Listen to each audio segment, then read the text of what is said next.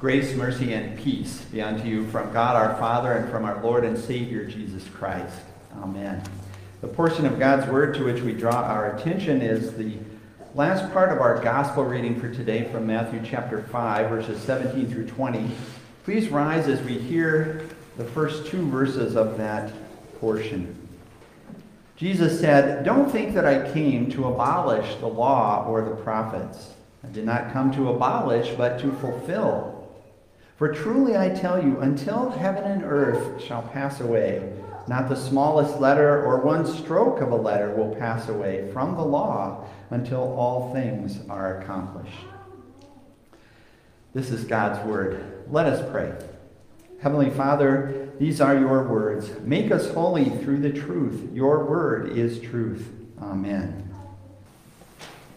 I have some startling news for you today.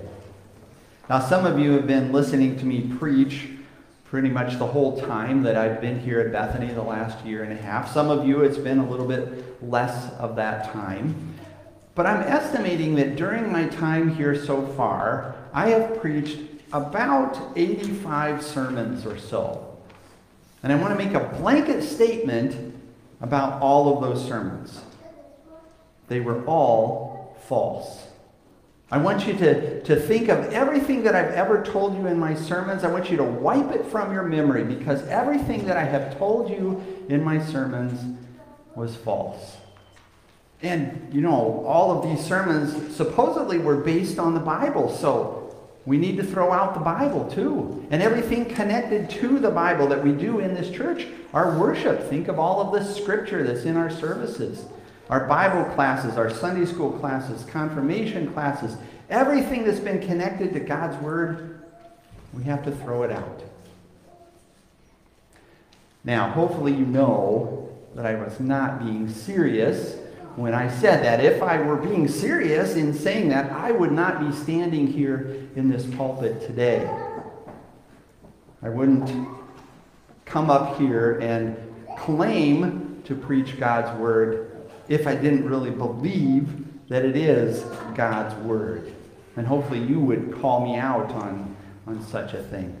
Our congregation has always held to the truth of God's Word. We give credit to God for bringing us to this conviction that God's Word is the truth. Our congregation has always held to that. Our synod, our church body, has always held to that. It hasn't changed. This, this foundation that we have of God's Word has not changed, in spite of all of the changes in the world that go on around us. And that's really what Jesus is focused on in this, in this text today.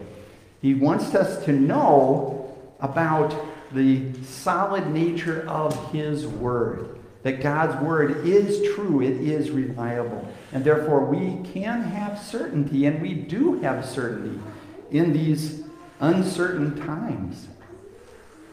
One concept that's been a little bit slippery, if you will, since almost the creation of the world has been the concept of truth.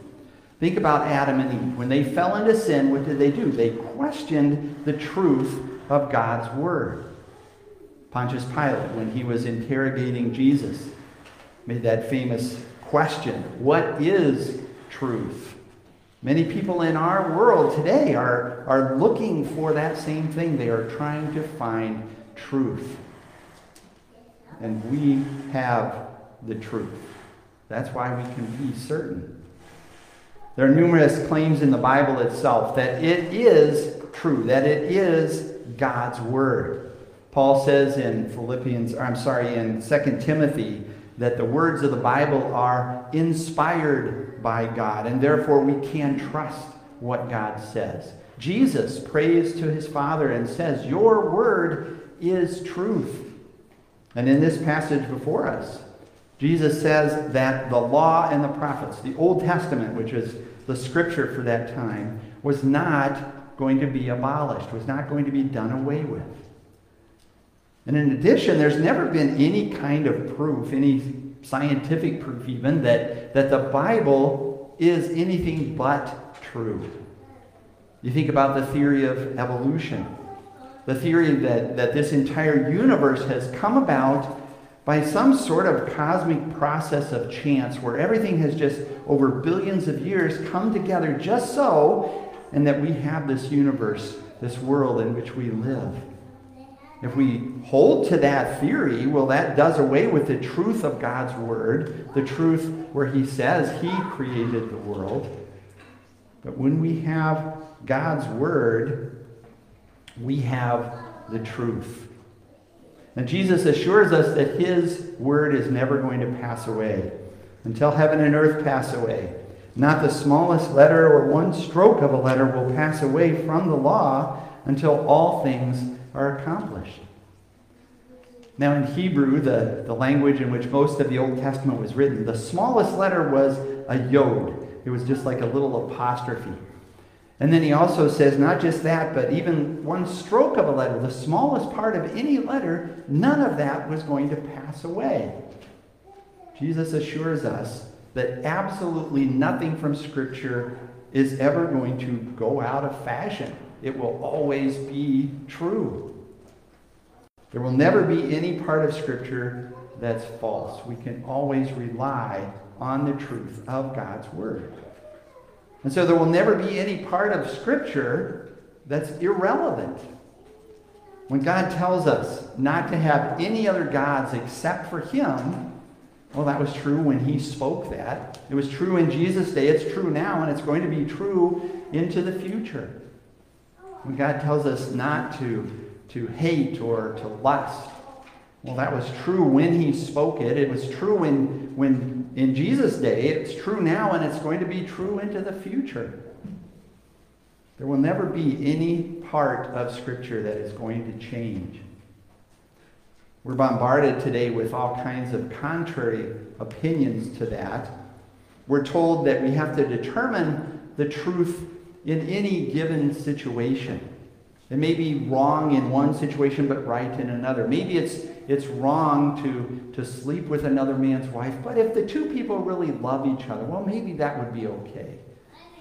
We're bombarded with the, with the teaching today with the belief that each person has to determine their own truth. That there is no universal truth, but everybody has to come up with their own version of truth. But we know that that is not the case. We know where the truth is. We know that it is in God's Word. And that Word does not change, it does not pass away.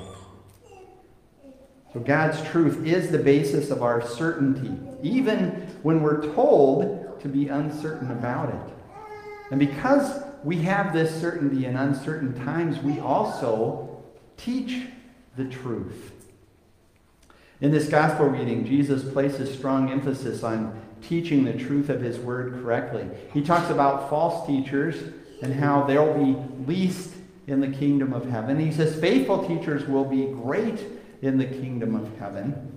And this especially applies to a command that Jesus gave a little bit later in his ministry, just before he ascended, in fact, when he said, Go and make disciples of all nations, baptizing them and teaching them to obey everything I have commanded you.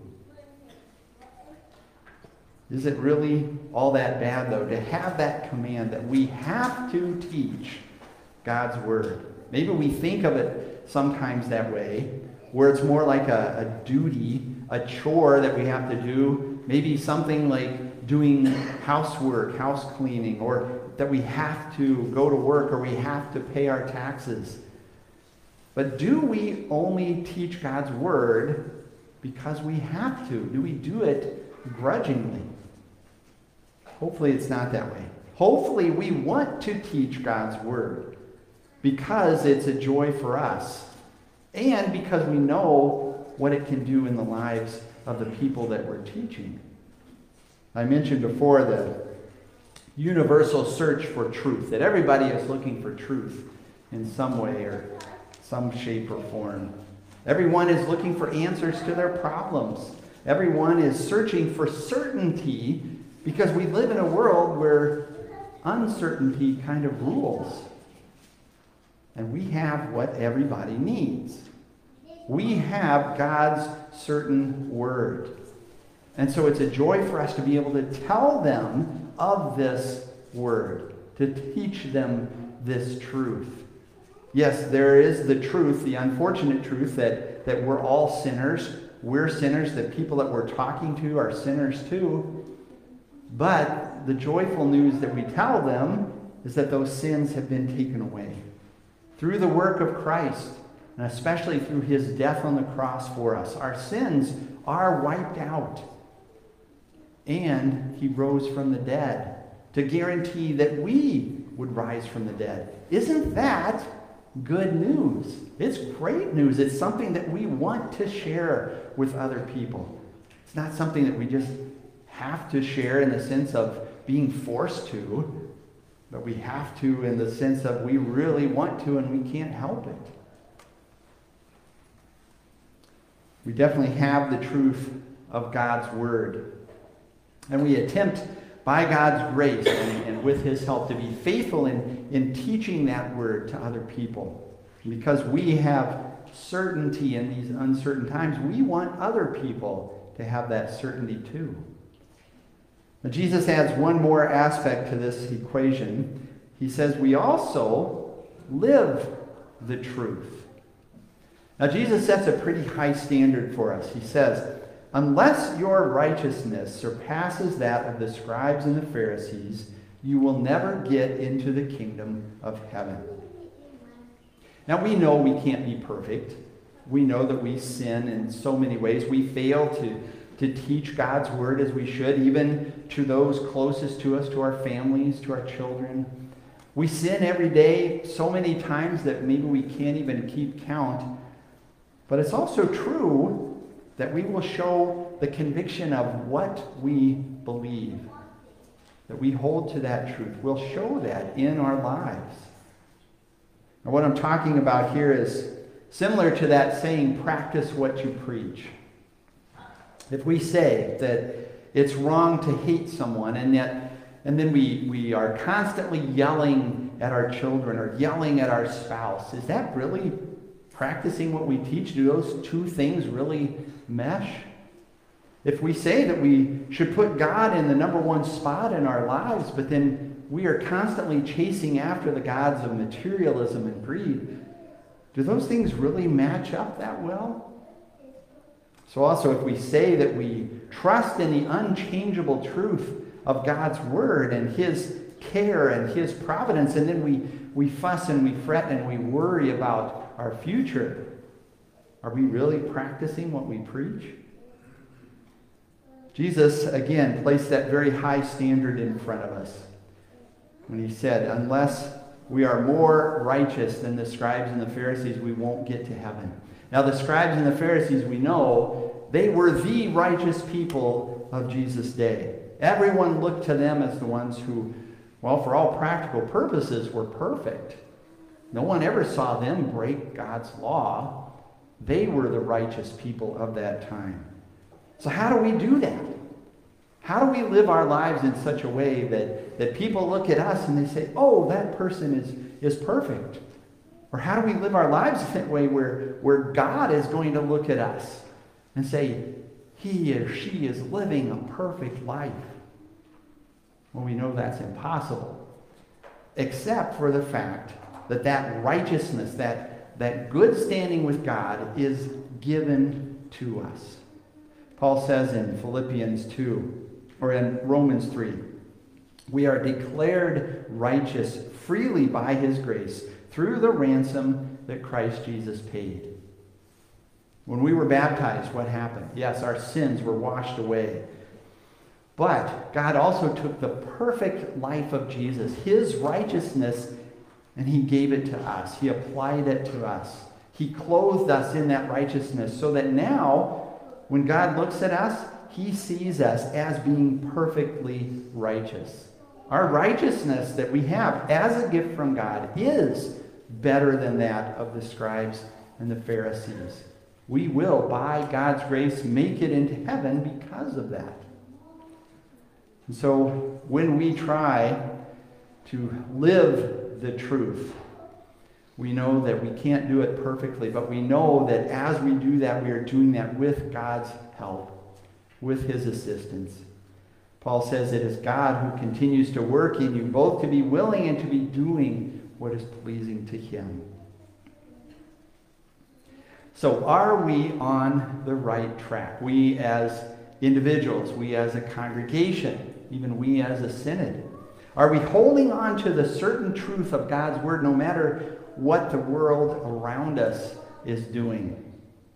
We pray that we'll always be able to stand on the foundation of God's Word, that we will always hold to His truth, especially in these uncertain times. We know it's not easy. We look at Christianity in general. Most mainline Protestant denominations in this country, they've wavered quite a bit on, on God's word and on the truth of that word. They say it's not necessary to hold to all of God's word as being true. They say that there are parts that are true, parts that maybe are not. They say that there's more than one way to salvation other than through Jesus. But we have the truth. In spite of all of the, the world around us getting worse, we have God's truth by His grace. So are we teaching it? Are we teaching it in contradistinction to all of the teachings of this world? Teaching it especially to our families, to our children? Are we living that truth as we, by the way that we live, witness to the world as to who we are and what we hold to? By God's grace, we continue to stand on the truth of God's word. And may He continue to help us to do so, so that we have that assurance, even in spite of all of the uncertainty around us, we have the assurance of salvation through our Savior Jesus.